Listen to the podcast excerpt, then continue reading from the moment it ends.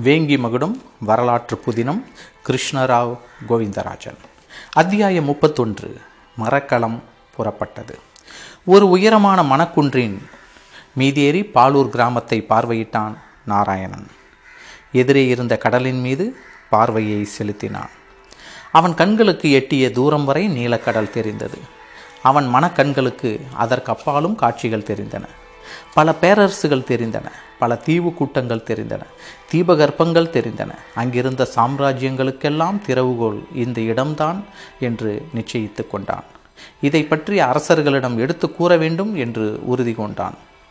பின்னாளில் அவன் கூறிய வார்த்தைகள்தான் பாரத தேசம் அதுவரை கண்டிராத ஒரு மாபெரும் வெற்றி வீரனான பூர்வ தேசமும் கங்கையும் கடாரமும் கொண்ட கோப்பர கேசரிவர்மன் ராசரா ராஜேந்திர சோழ சக்கரவர்த்தியின் மாபெரும் வெற்றி படையெடுப்பு காரணமாயிற்று.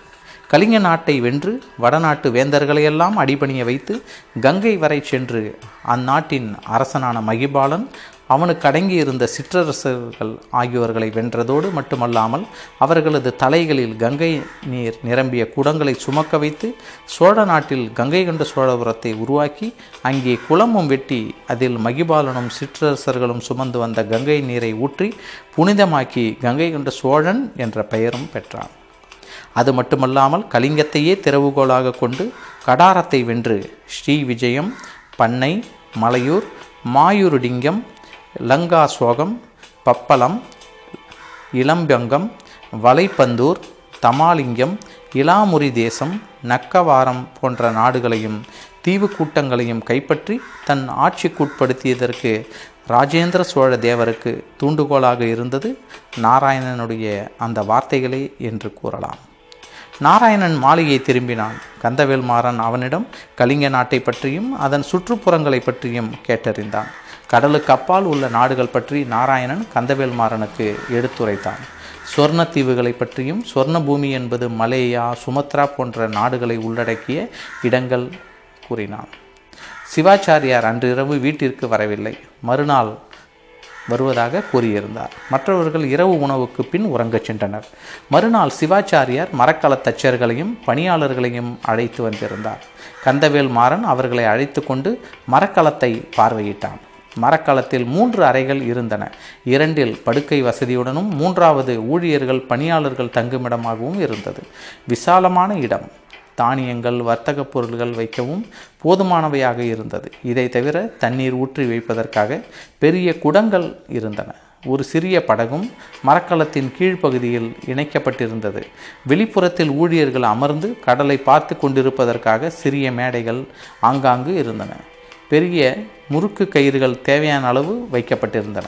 மரக்கல தச்சர்களிடம் மரக்கலத்தில் பழுது ஏற்பட்டிருக்கிறதா என்று பார்க்கச் சொன்னான். அப்படி பழுதிருந்தால் தேவையான ஏற்பாடுகளை செய்துவிடுமாறு கூறினான். பிறகு அவர்களிடம் ஊழியர்கள் அமர்ந்திருக்கும் சிறிய மேடை போன்ற அமைப்பில் ஈட்டிகள் விற்கள் அம்புகள் வேல்கம்புகள் வைப்பதற்காக தயார் செய்யும்படி கூறினான். தீப்பந்தங்கள் எங்கு வைக்கப்படலாம் என்று அவர்களுடன் கலந்து ஆலோசனை செய்த பின் சுக்கானுக்கரியிலும் அதற்கு நேர் எதிர்ப்புறத்திலும் வைப்பதற்கு தயார் செய்யும்படி கூறினான். பணியாளர்கள் சிலரிடம் ஆயுதங்கள் வாங்கி வந்து அவற்றை எங்கெங்கு வைக்க வேண்டும் என்பதை கூறினான். கந்தவேல்மாறன் கூறிய வண்ணம் இரண்டு நாட்களுக்குள் எல்லா வேலையும் முடிந்தன. இந்த இரண்டு நாட்களும் வேலையில் கவனம் செலுத்திய கந்தவேல் மாறன் விமலாதேவியுடன் தனிமையில் பேச சந்தர்ப்பம் ஏற்படவில்லை. நாராயணன் கந்தவேல் மாறனுக்கு உதவியாக அவன் கூறிய வேலைகளை செய்தான்.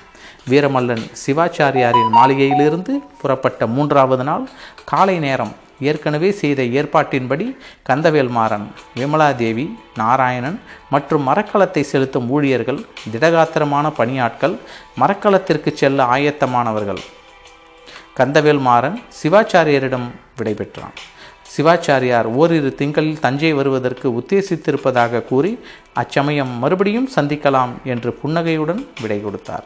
விமலாதேவி சிவாச்சாரியாரிடமும் அவன் மனைவியிடமும் ஆசி பெற்றால் கந்தவேல் மாறன் முன்னே செல்ல அனைவரும் அவனை தொடர்ந்து மரக்கலம் சென்றனர். மரக்கலத்தை அடைந்தவுடன் வானத்தை பார்த்தான். சூரியன் பிரகாசித்து கொண்டிருந்தது. நாலாபுறமும் பார்வையை செலுத்தினான். வானம் மேகமூட்டம் இல்லாமல் பளிச்சிட்டது. பணியால் ஒருவன் வடமேற்கு திசையை சுட்டி காட்டினான் அங்கே மேகக்கூட்டங்கள் இங்கொன்றும் அங்கொன்றுமாய் இழுக்கத் தொடங்கி தெரிந்தன. நங்கூரத்தை பெரிய உலைக உருளைகளில் மூலமாக வெளியே இழுக்க தொடங்கினர் ஊழியர்கள். அவர்களிடம் மேகக்கூட்டத்தை பற்றி விவரம் கேட்டான். அது சாதகமான அம்சம்தான். நாம் விரைவாக செல்வதற்கு உதவும் என்ற பதில் கிடைத்தது. சுக்கானை பிடித்த தலைமை ஊழியன் மரக்கலத்தை செலுத்தத் தொடங்கினான். பாய்மரம் விரிந்து மரக்கலம் செல்லத் தொடங்கியது. தேவி வெளியே மரக்கலத்தில் நின்றபடி சுற்றுமுற்றும் ஆர்வத்துடன் பார்த்தாள். அருகில் சென்ற கந்தவேல் மாறன் அவளிடம் ஒரு அறையை சுட்டிக்காட்டி அங்கே ஓய்வெடுக்கும்படி கூறினான். பிறகு அவனும் நாராயணனும் மற்றொரு அறைக்கு சென்றனர். கந்தவேல்மாறன் காற்று சாதகமாக வீசத் தொடங்கியிருக்கிறது. கலிங்க நாட்டில் நம்மை இதுவரை யாரும் சோதனை போடவில்லை சந்தேகப்படவும் இல்லை என்றான். ஆமாம். கலிங்க நாட்டில் வெளியிலிருந்து வரும் கப்பல்களையும் மரக்கலங்களையும் தான் சோதனை செய்கிறார்கள். இங்கிருந்து செல்லும் மரக்கலங்களை சோதனை இடுவதில்லை என்றான் நாராயணன். ஆயுதங்களை பத்திரப்படுத்திய இடங்களை சரிபார்த்து விட்டீர்களா? என்றான் கந்தவேல் மாறன். சரிபார்த்தாகிவிட்டது.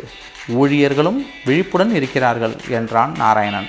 அந்த அறையை விட்டு வெளியே வந்த கந்தவேல் மாறன் விமலாதேவி இருக்கும் அறைக்குள் சென்றான். அவனை கண்டதும் விமலாதேவி புன்னகையுடன் வரவேற்றாள். அவள் கட்டிலில் அமர எதிரே இருந்த ஆசனத்தில் அமர்ந்தான் கந்தவேல் மாறன்.